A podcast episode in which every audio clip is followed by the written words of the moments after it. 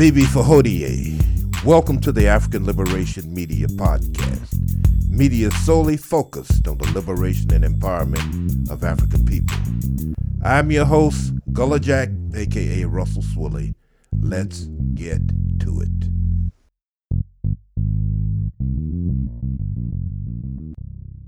Well, Bibi Fahodie, it's African Liberation Media. Today's date is February 1st, 6261. I'm here with Brothers Amos in Macaru. This is Gullah Jack, aka Russell Swilly. There's been a great deal of discussion regarding placing heroine, the great ancestor Harriet Tubman, on a $20 bill. We want to juxtapose this idea, this proposal, relative to some hardcore realities. We're talking about 40 million Africans who own something like 2% of the nation's wealth. In 1870, we owned, I believe, 0.17% of the nation's wealth. Uh, we're dealing with some hard realities that are very subjective but crippling, to say the least. An African sounding name can prevent you from receiving a positive response from a mortgage lending organization, MLO. Even with good credit, you can be treated as if your credit is bad. Of course, we know that home ownership is one of the chief vehicles and means by which we acquire wealth, but yet we're interested in placing Harriet Tubman on a on a piece of paper. Black man and woman shown fewer homes during the process of looking for a home. Uh, even in terms of the automotive industry, the white buyers initial price it was discovered was 43% lower than the price the dealer gave to blacks. And of course, these dealers can operate at their own discretion. And in fact, borrowers' markup price can range anywhere from 110% to 450%. See, we're talking about putting Harriet Tubman on a piece of paper. You know, during the time of Tubman or during the time of the Homestead Act, which is indicative of the treatment we received in, during our sojourn here in Babylon, I found last night that eight years after the Homestead Act, over 100 million former slaves got sick or died from exposure to disease. Jim Downs PhD from one of the universities referred to this as the largest biological crisis of the 19th century. You know, suffice it to say, African Americans are dying in disproportionate and record numbers in the midst of this COVID outbreak. You know, reparations would probably, definitely be far more significant than placing Miss Tubman on a piece of paper, then you have to wonder what would she say if she were here in 2021, 62, 61, with this particular proposal. We can go on and on and on. Um, African Americans have been exploited, convict leasing in the state of Florida. Why hell from? Many Africans were sent to the swamp to procure turpentine and they died in the swamps. They just simply never came back because they were overtaken by disease, heat, murder, maltreatment, starvation, etc., etc., etc. When it comes to tangible issues, this symbolism pales, really doesn't even register on a 10 scale in comparison to what we have historically encountered and continue to encounter, given the fact that we already living in dire straits.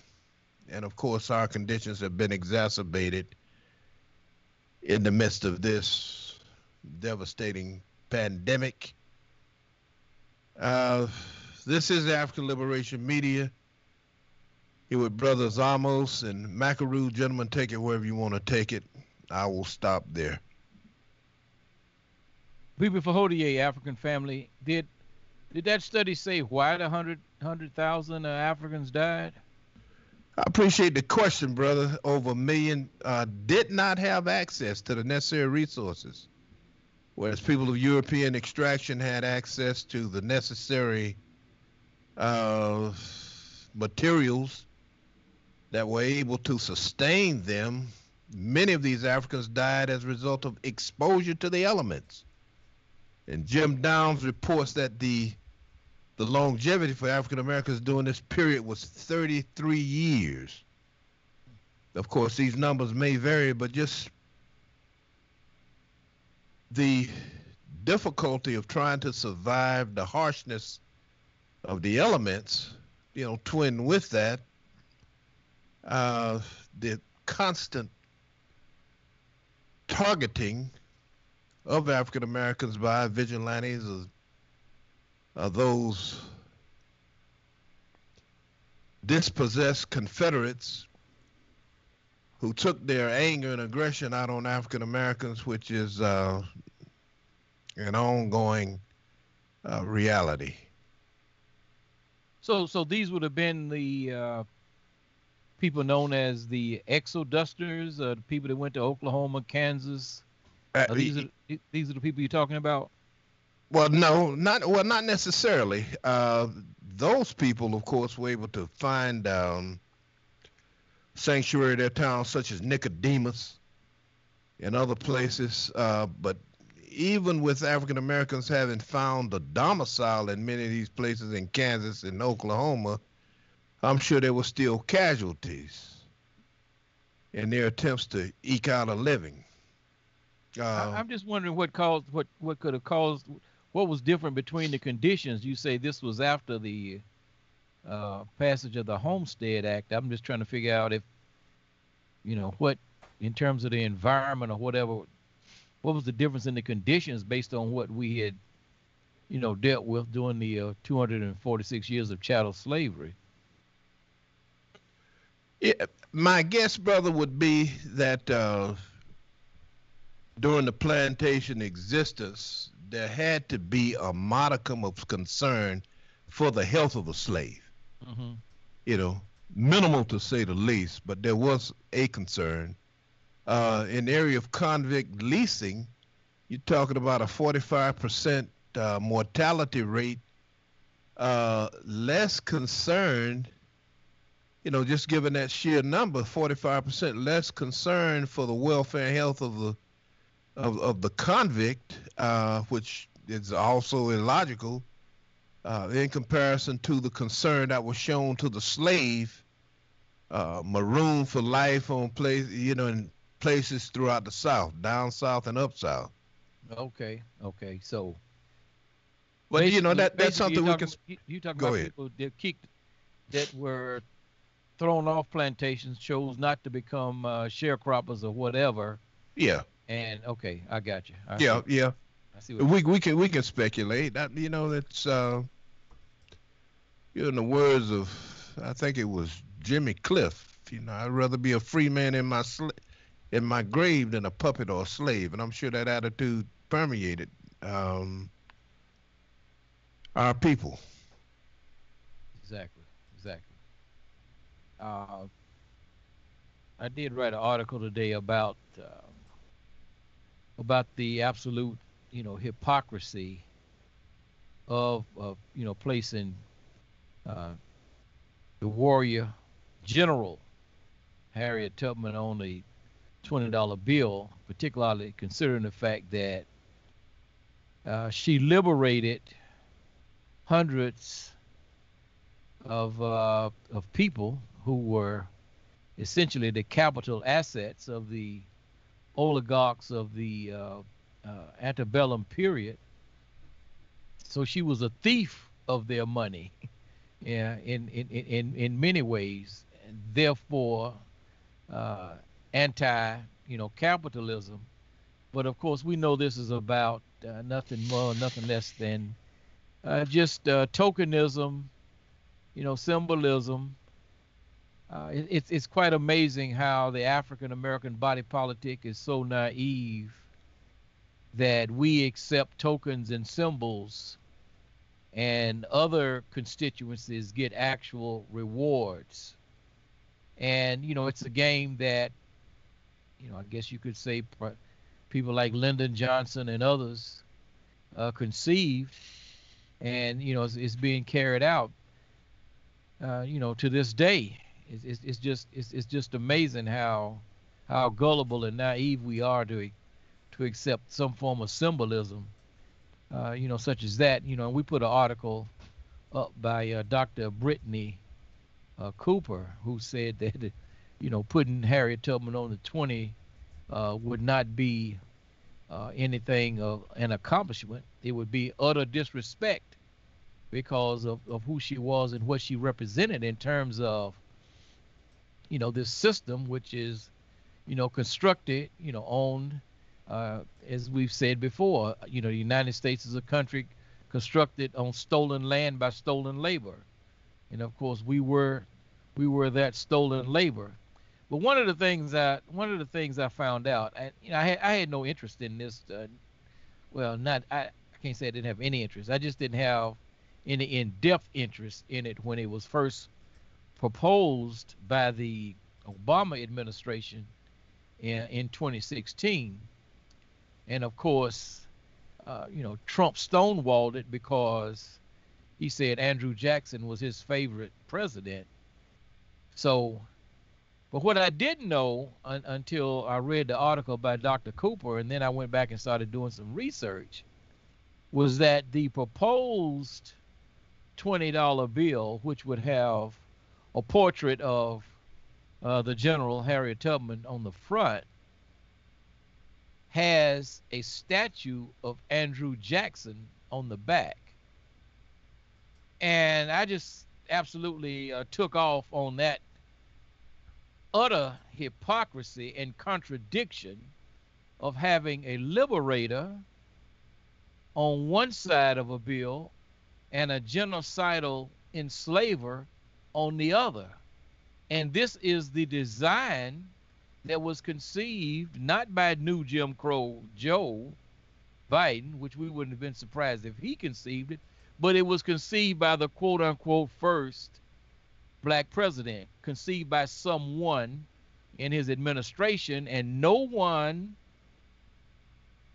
uh, I don't know if you want to call it benign neglect, or I, I don't know if you want to call it crass ineptitude, colossal ignorance, objected to the fact that you would have Harriet Tubman on one side and Andrew Jackson who was one of the largest slave owners in the state of Tennessee.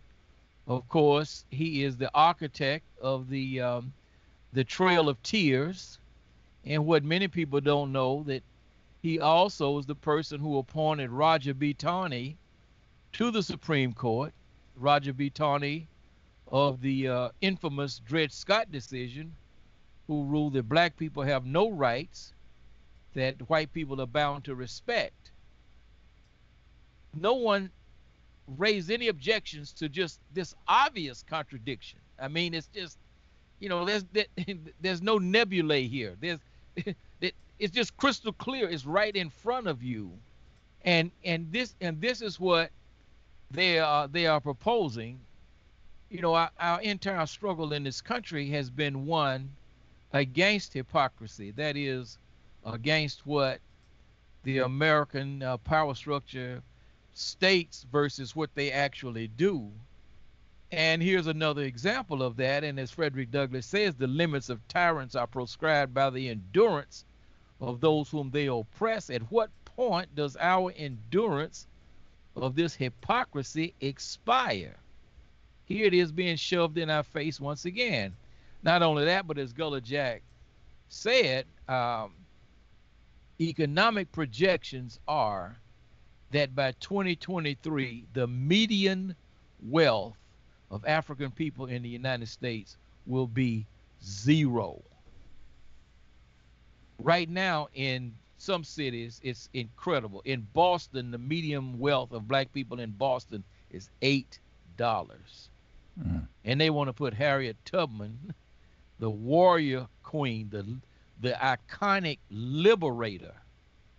You know, when she got people to Philadelphia and realized that the American power structure was going to enforce the um, fugitive slave law, which we, you know, we had three versions of fugitive slave laws or fugitive slave acts.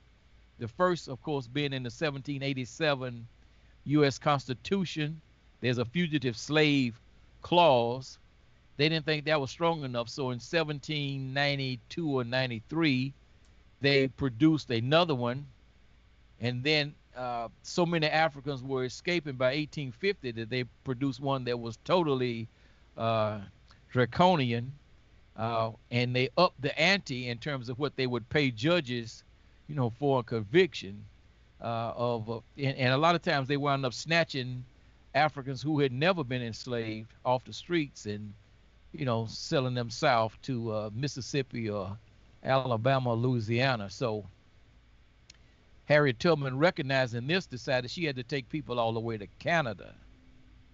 And she did that and eventually settled in New York. But then that meant her trip then was not from Philadelphia to the Maryland Eastern Shore, but from Canada to the Maryland Eastern Shore. Here's a lady who risked her personal quote unquote freedom, just like Denmark Vesey, and her life because uh, bounties on Harriet Tubman reached as high as $12,000.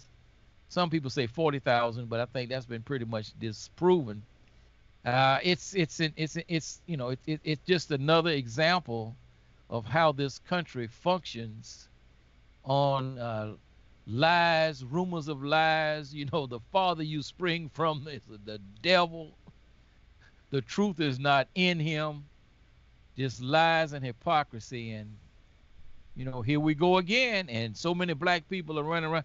Oh, they're gonna put Harriet Tubman on a twenty dollar bill. Lord have mercy.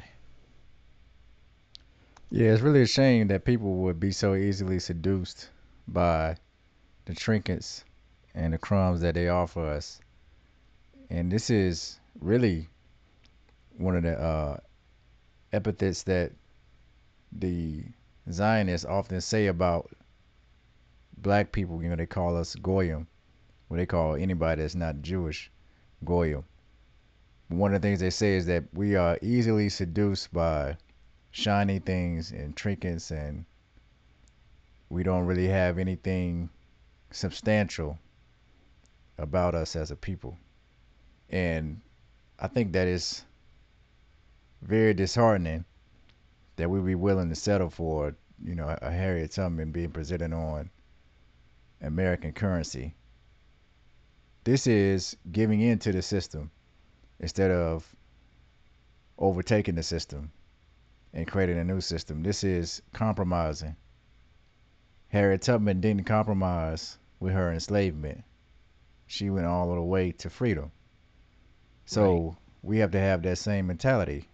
We have to we have to reject these small symbols that are put out in front of us, like her being put on a twenty dollar bill or the black national anthem being made a national hymn.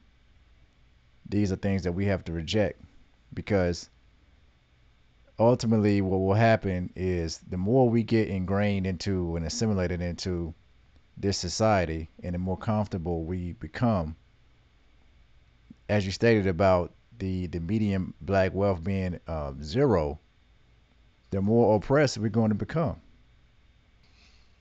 and I think Absolutely. that I think that um, we have to be more critical thinkers, as such as yourself, in knowing the history, knowing the importance and the significance of our ancestors and what they did and what they fought through and what they accomplished and what they achieved, versus uh, getting happy and celebrating every time a European person decides to give a reward for somebody that they feel comfortable uh, giving black people a reward for. Right. Let me let me just read what Dr. Uh, Brittney Cooper said in one part of her article. She said, "I know in a country that worships at the altar of capitalism, an economic system made possible by the free black labor procured through the transatlantic slave trade, a black woman's face on our currency seems like the highest honor we could bestow. But what a stunning failure of, of imagination, putting Tubman on legal tender when slaves in the United States were treated as fungible commodities is a supreme form of disrespect. The imagery of her face changing hands as people exchange cash for goods and services evokes for me discomforting scenes of enslaved persons being handed over as payment for white debt or for anything white slave owners wanted. America certainly owes a debt to black people, but this is not the way to repay it. So there are there are some other people out there that can see through this hypocrisy, but like I said, this is one that uh, you know three blind mice can see. I mean, it's just uh, it's, it's utterly incredible. Well, I mean, ultimately, the, these dollar bills, what do people call these things? Back in the day, they called them what? Dead presidents. Mm-hmm. So all of these all of these bills, these currency bills, have uh, presidents on them. So, you know, when you talk about assimilation, uh, for the Negroes that feel comfortable with being in America, just wait till Obama dies and put him on there. mm-hmm. If you want mm-hmm. a symbol that's a representation of assimilation and integration, because that's not what Harriet Tubman represented. No, not at all. I'm uh, just thinking about uh, how Brother Amos Wilson might approach this. Uh, yeah, I remember him talking about in the um, absence of legitimate forms of power, style, and symbolism, you know, takes a precedence. Uh, not the first time this has happened. Uh, you know, many people um, will recall President Nixon instituting the idea of black capitalism uh, to stave off cries for black power. You know, that's what the oppressive system fears the most. Uh, Brother Amos talked about uh, we have been taught to abjure power and seek glory. Uh, symbol but no substance. Once again, image over thought.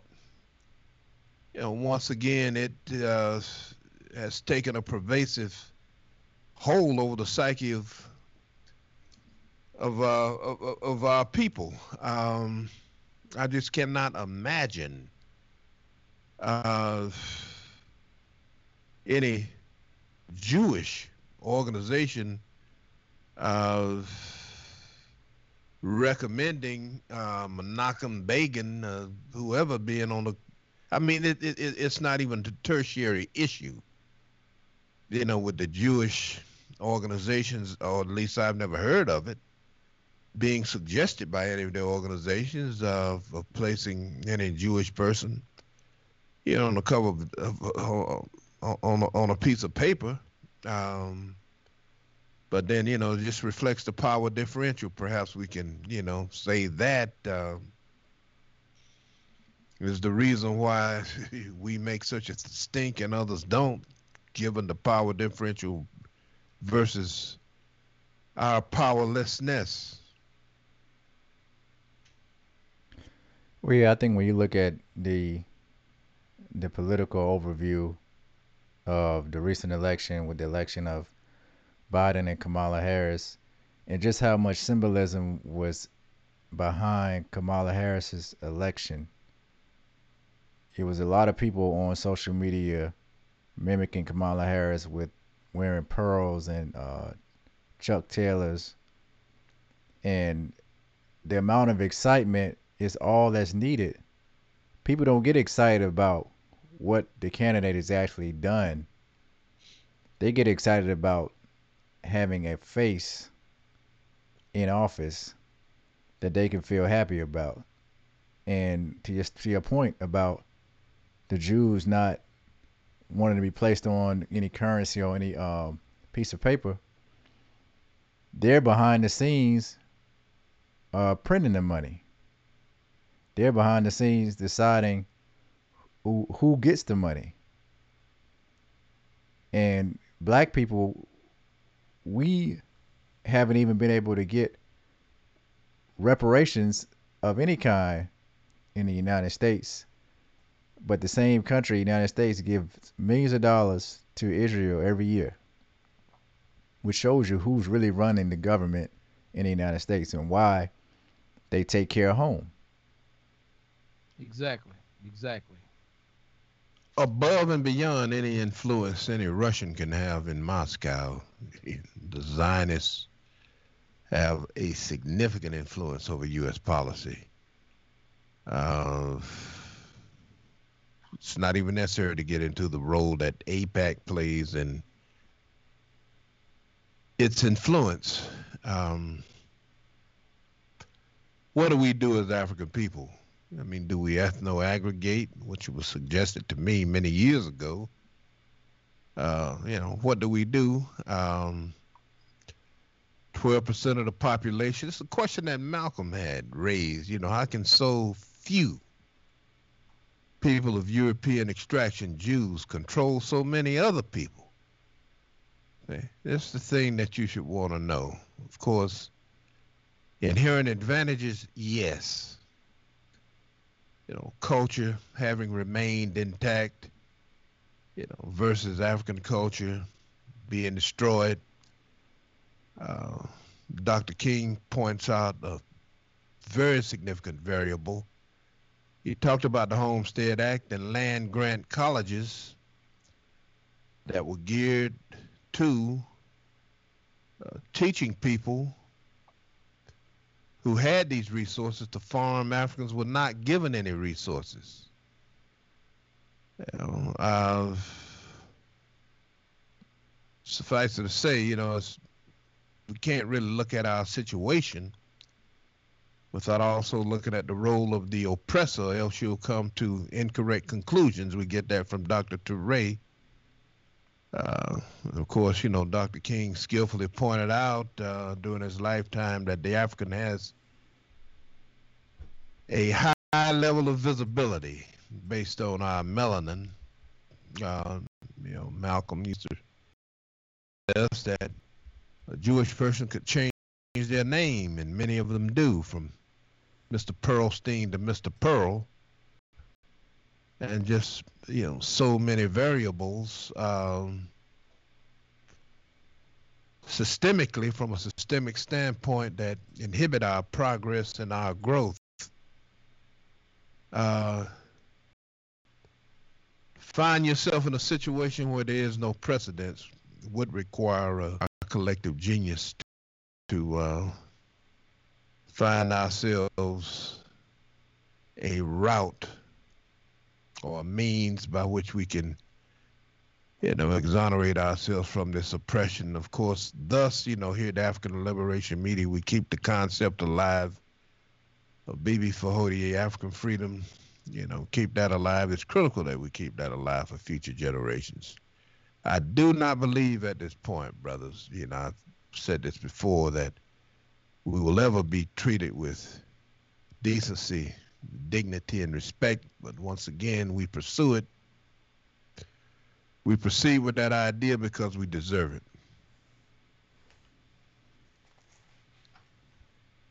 There was a uh, there was a confrontation, another confrontation in the halls of Congress between this uh, Republican representative from Georgia who was creating quite a stir uh, on Capitol Hill. I think she's already filed a bill for the impeachment of, uh, of Joe Biden. And she made s- several threatening remarks, things that uh, if any one of us had said, we would we would be arrested uh, you know, against people like Nancy Pelosi and others. But there's a uh, black woman who uh, was one of the activists during the Ferguson rebellion in 2014 named Cori Bush, who yes, got sir. elected to Congress from Missouri. and apparently her office was in the vicinity of this this uh, Republican from Georgia, and uh, they had a uh, confrontation, a verbal confrontation, and uh, you could hear Cori Bush saying something to her, and the, the the woman, of course, being in her element now. Once they get you to respond verbally, you know you're in their element. And so this is this is what I wrote. Don't verbally engage these Neander thugs when confronted, focus on survival and self-defense. Now, I don't I don't know who originated the term Neanderthals. I've never seen it defined, but we know that we know that a Neanderthal, uh, part of the evolutionary process, uh, was the Homo sapien, but had only one frontal lobe. So I'm saying that these uh, the way these people are acting, they're acting like they only have one frontal lobe and they're just going straight up thuggery. Um, in the context of Dr. Richard King, the African origin of biological psychiatry, these Neanderthals operate from the base of the path.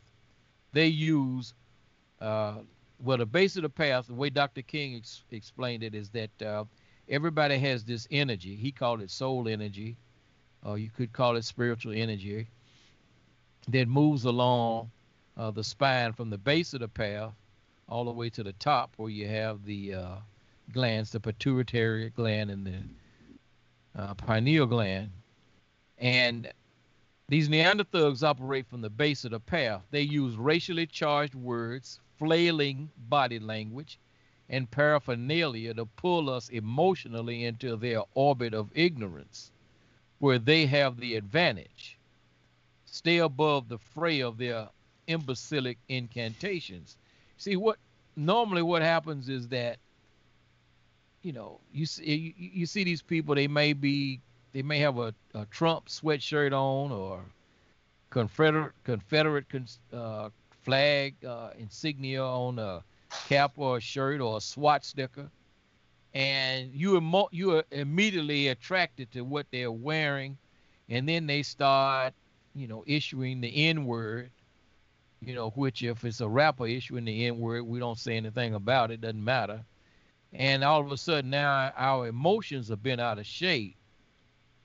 And all all all of this is just uh, it's sort of like a the art of war, something designed to distract you from, you know, what you should be focused on in order to defeat the enemy. Doesn't matter what they're wearing. They could they could they could have a, a, million SWAT stickers on. Doesn't matter what they're saying, whether they're calling you the N word or whatever. You watch their body language, particularly their hands, and you be prepared for self-defense, whatever that calls for. And so, you know, we we we we we're going to see more and more and more of this uh, because you know this is a particular era that we are in. It's a post-Reconstruction type of era and um, so here it is, you know, in the halls of Congress. Now, this particular uh, lady that was elected, um, hopefully she keeps her attention on Pelosi because she certainly has the potential to be a Rebecca Felton, uh, the uh, high priestess of violent white supremacy in the late 19th uh, and early 20th century, the lady who uh, inspired uh, the uh, raw elements of the white supremacy dynamic to attack the African community in Wilmington, North Carolina, and overthrow the uh, fusionist government in 1898. She said, lynch a thousand a day if necessary in order to protect the purity of white women. Um, we wonder at what point what will trigger these um, these forces to turn their attention on us. Uh, something, you know, certainly everyone who did everything possible to focus their attention on us after Joe Biden was elected had to be surprised that you know these when these people marched on Washington, they did, they didn't march through the black community. They marched to Capitol Hill. So that make but but but a lot of people do wonder, based on the history, whether whether the trend will be away from Pelosi and more towards, you know, Elaine, Arkansas, uh, Rosewood, Florida, Ocoee, Florida, Tulsa, Oklahoma, the Red Summer 1919, um, you know, in the, in the, various massacres that took place and, you know, riots that took place in places like Charleston, South Carolina. So, you know, that's what we have to be aware of. But we have to do our part by not playing into their games. Because certainly the white power structure would rather see their them focused on us. And they're quite frankly surprised that they aren't. So that's just something that we need to be aware of. Absolutely. And um, it is surprising that they have not focused their attention on us. Um, definitely something to think about um, why they are currently distracted um, and haven't engaged in a all-out assault on the black community. Uh, well, I mean, it could be a sign that they're starting to see who the real finger needs to be pointed at. Um, some people some people think that the recent GameStop uh, stock uh, the stock uh, fiasco that happened with GameStop and it increased it from eighteen dollars to over three hundred twenty five dollars, which made a lot of hedge funds lose millions of dollars. Some people believe that these are people who are fed up with the establishment because of the recent election results who decided mm-hmm. to, to run this um, this ring. And the design has lost a lot of money with this happening. This is why like when amos wilson talks about power and he talks about justice and laws. Laws don't mean anything if you don't have the power to enforce them. That is correct. And the SEC is supposed to protect retail investors from brokerage firms and um, these other big corporations on Wall Street from doing illegal things. But when this situation took place, they decided that you know, we're gonna make make up the rules as we go and just freeze and halt trading because too many of these hedge funds are losing money. So normally there should be some type of penalty for this, but it seems as though nothing is going to happen.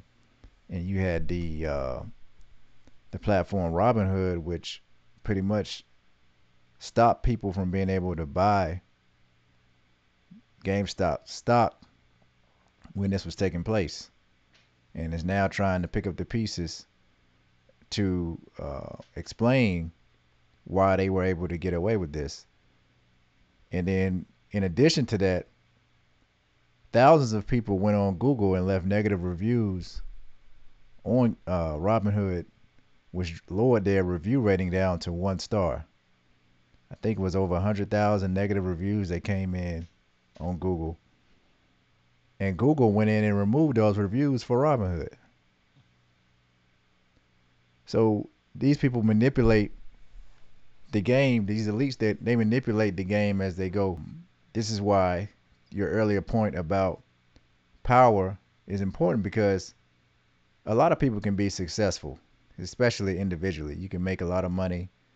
You can be successful in a society. But when you start asking questions about how do we attain power, that's when the conversation becomes a lot more difficult. That's when you really have to, to strategically put in a lot of work and effort because it's a totally different dynamic. Anybody can make a lot of money, but money doesn't money doesn't translate always to power.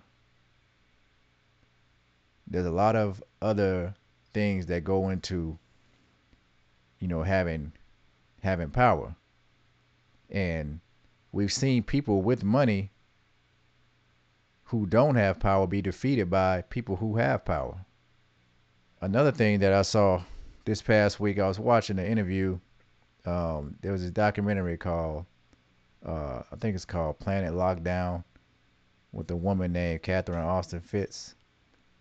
and in this interview that she gave, she was talking about the reasons why slavery ended.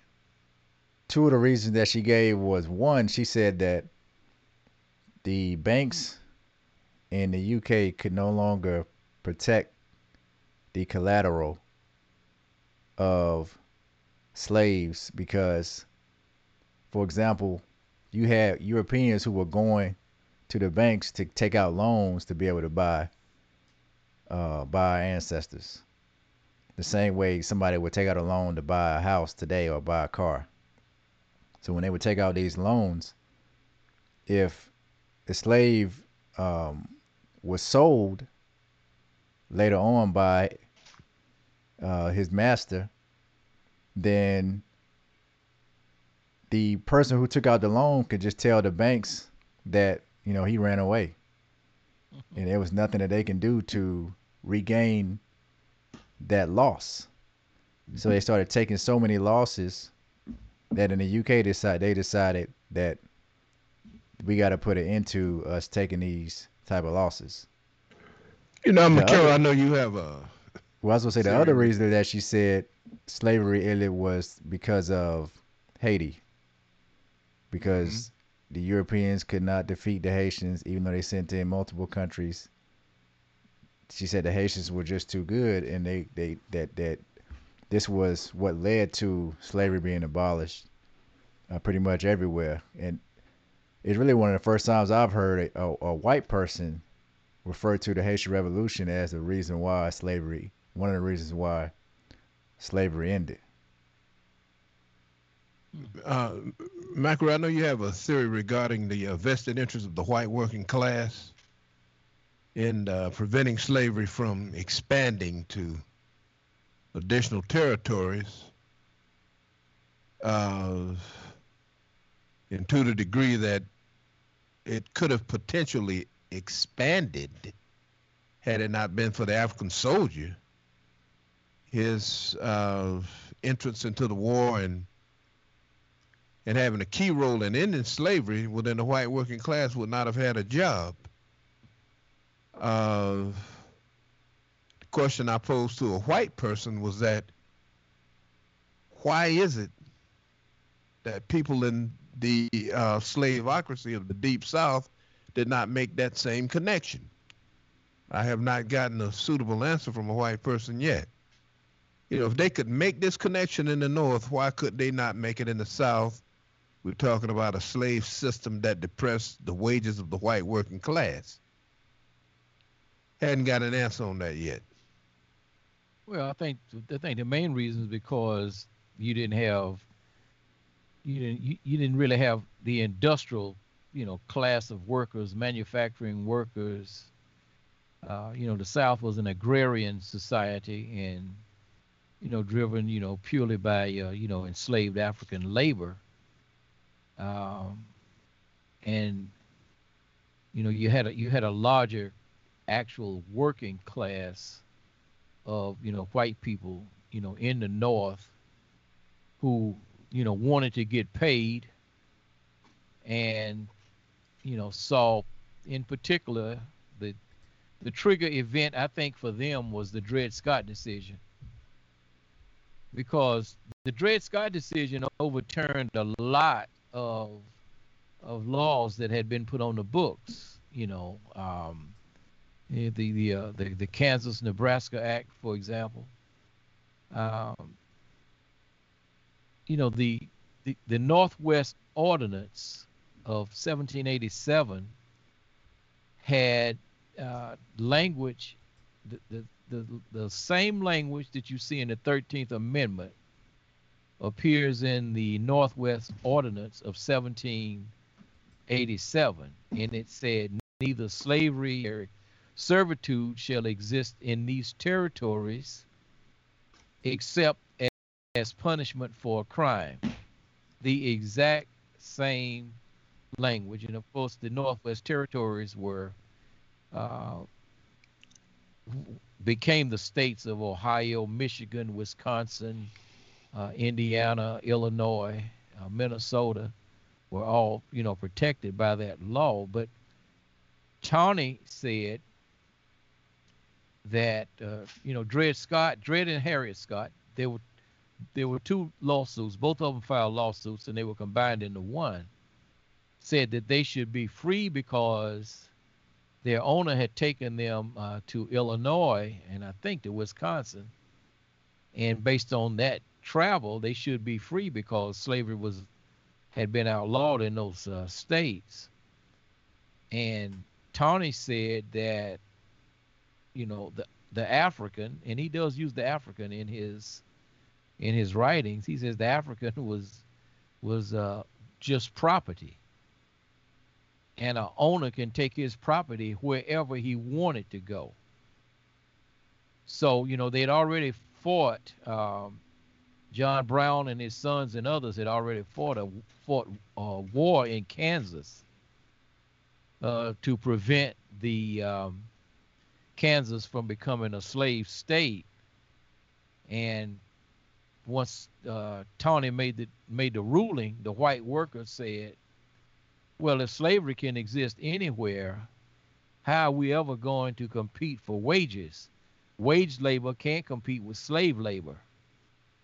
And so, even though they didn't give a rat's rear end about the African, whom they were, uh, you know, carrying on their own pogroms against in places like New York City, for example, in other cities in the North, uh, you know, there was a uh, uh, uh, uh white supremacist racial violence in Cincinnati, uh, largely because you know that was the generally the, the first stop when people crossed the Ohio River, which was called Freedom River, by our people. It, a lot of them settled in Cincinnati, and white supremacists that were living in Cincinnati said, "No, we don't want them here." And so I think it was in 1827 they had a riot there, and so it it wasn't that they didn't give a flying flip about us, but they said, "How are we going to compete?"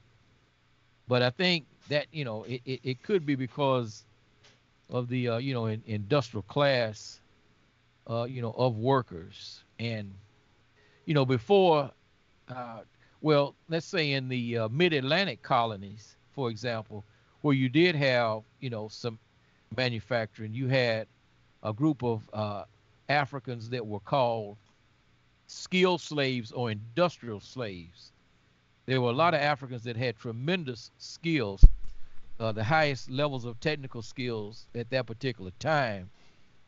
And they would be farmed out to work in these factories. And they may they may be given a small pittance of what they earn, but they were working essentially for their owners. I mean, so mm-hmm. uh, you know these white workers had had worked beside these these brothers, and they knew that uh, they knew that they could compete with them in terms of you know, being able to do the, the, the skilled labor. They had seen this with their own eyes in the mid Atlantic colonies, Delaware, Maryland, you know, the upper parts of uh, the West Virginia territory and Kentucky and Missouri. So, you know, that's basically that's basically what what was going on. Um, but you know, at, at at at the end of the day, man, hmm. we have to develop uh, the attitude of independence, sovereignty, uh, self-determination, Kujichagulia, because you know we'll see, you know, when or if this thing turns away from, and we hope that it doesn't. We hope they keep the focus on Pelosi, but you know, if the if it does turn, we'll we'll see that we are as uh, Dr. Clarke said, once again, we are on our own. Mm-hmm. We'll see that. It'll be crystal clear that we are on our own. Nobody's coming to save us. But us. And I think but, I think like like Dr. Amos Wilson predicted, we're headed towards Asian imperialism. we're headed towards Asian imperialism, which will be even more um, detrimental than European imperialism. He did say that. Well, the Chinese are definitely uh, testing uh, the resolve of uh, Joe Biden right now, and I heard something. You know, these uh, it's ama- it's amazing how many conspiracy theories uh, these uh, right wing people had. I heard this guy say today that uh, China is is waging chemical warfare on the United States by supplying fentanyl to the drug cartels in Mexico, which is being sold in the United States and is killing Americans. I think 64,000 Americans died last year as a result of uh, uh, overdoses from opioids, which in many instances, uh, you know, is nothing but fentanyl, or, so, or sometimes people are lacing other drugs with fentanyl. And uh, this this white conspiracy theorist said that, that China's in the process of waging chemical warfare against the United States, uh, you know, via this um, this this enterprise, this criminal enterprise. Of course, you know, it says that that says a couple of things. One, it says that uh, how easily people in the United States, you know, become addicted because everybody's trying to self-medicate to escape the conditions, and these conditions are only going to get worse. Well, they, there was a uh, a video that I watched where he talked about uh, the former Chinese, a former Chinese general of the CCP, in a manifesto that he gave. He talked about the Chinese being a superior race. Mm. one of the things he said was that um, China does Chinese people do not originate from Africa.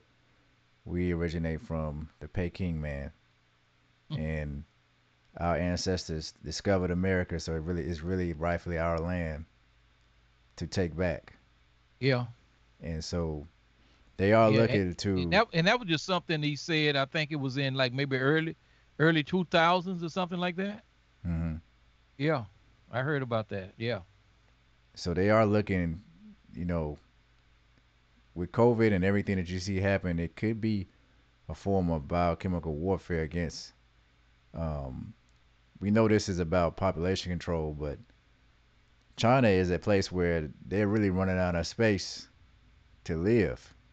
So just like the Israelis, the, the Israelis who believe that they're a superior race and they went and took the land from the Palestinians because they believe that their ancestors lived there 3,000 years ago.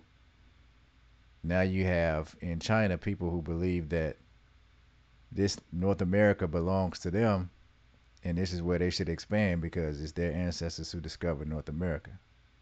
Well, you know, I mean that, you know that that was that was Hitler's rallying cry. You know, the Germanic he first his first cry was that all our uh, Germanic speaking people should unite under one government. But then he said, you know, in order for the German Empire to become great, we need land. You know, we got we got we got to we got to expand. Mm-hmm. And so, you know, we got to, you know, first he annexed Austria, and you know, Britain and France didn't do anything. So he said, okay, let me see what can I grab next. Okay, so off he went, and if he hadn't been such an idiot, who knows? we may not be having this yeah, Who knows, man? Lebensraum. Lebensraum. yeah. Before I close out, I, I want to shed some light on uh, a positive project um, that a brother of mine um, made me aware of, and it's actually called Appeal Incorporated, okay. which is a, a black-owned uh, federal credit union uh, project. So, an effort to start a national federal credit union that's black-owned. The Appeal acronym stands for Association of People for Pan Africanist Economic Advancement Through Leverage. Wow. Uh, so it's a nonprofit organization facilitating economic empowerment and educational enrichment through workshops, a think tank, a resource bank, and development of a full service financial institution focused on serving communities of people of African descent locally, nationally, and internationally. So uh, if you get a chance, check out this website, appealinc.org. And um, for more information, uh, you can contact them on the website. Um, I believe they have a Facebook page and Twitter and everything too that you can find on there. So just wanted okay. to, uh, we'll have, we'll to point to that out. that on our page. Yeah. Fantastic, fantastic.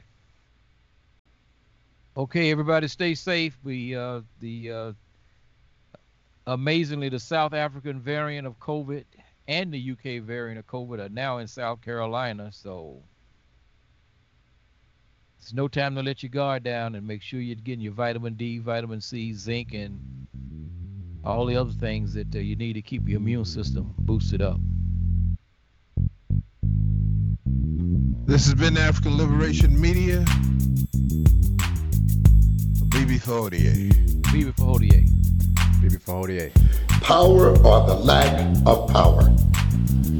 I want to repeat this. Power or the lack of power.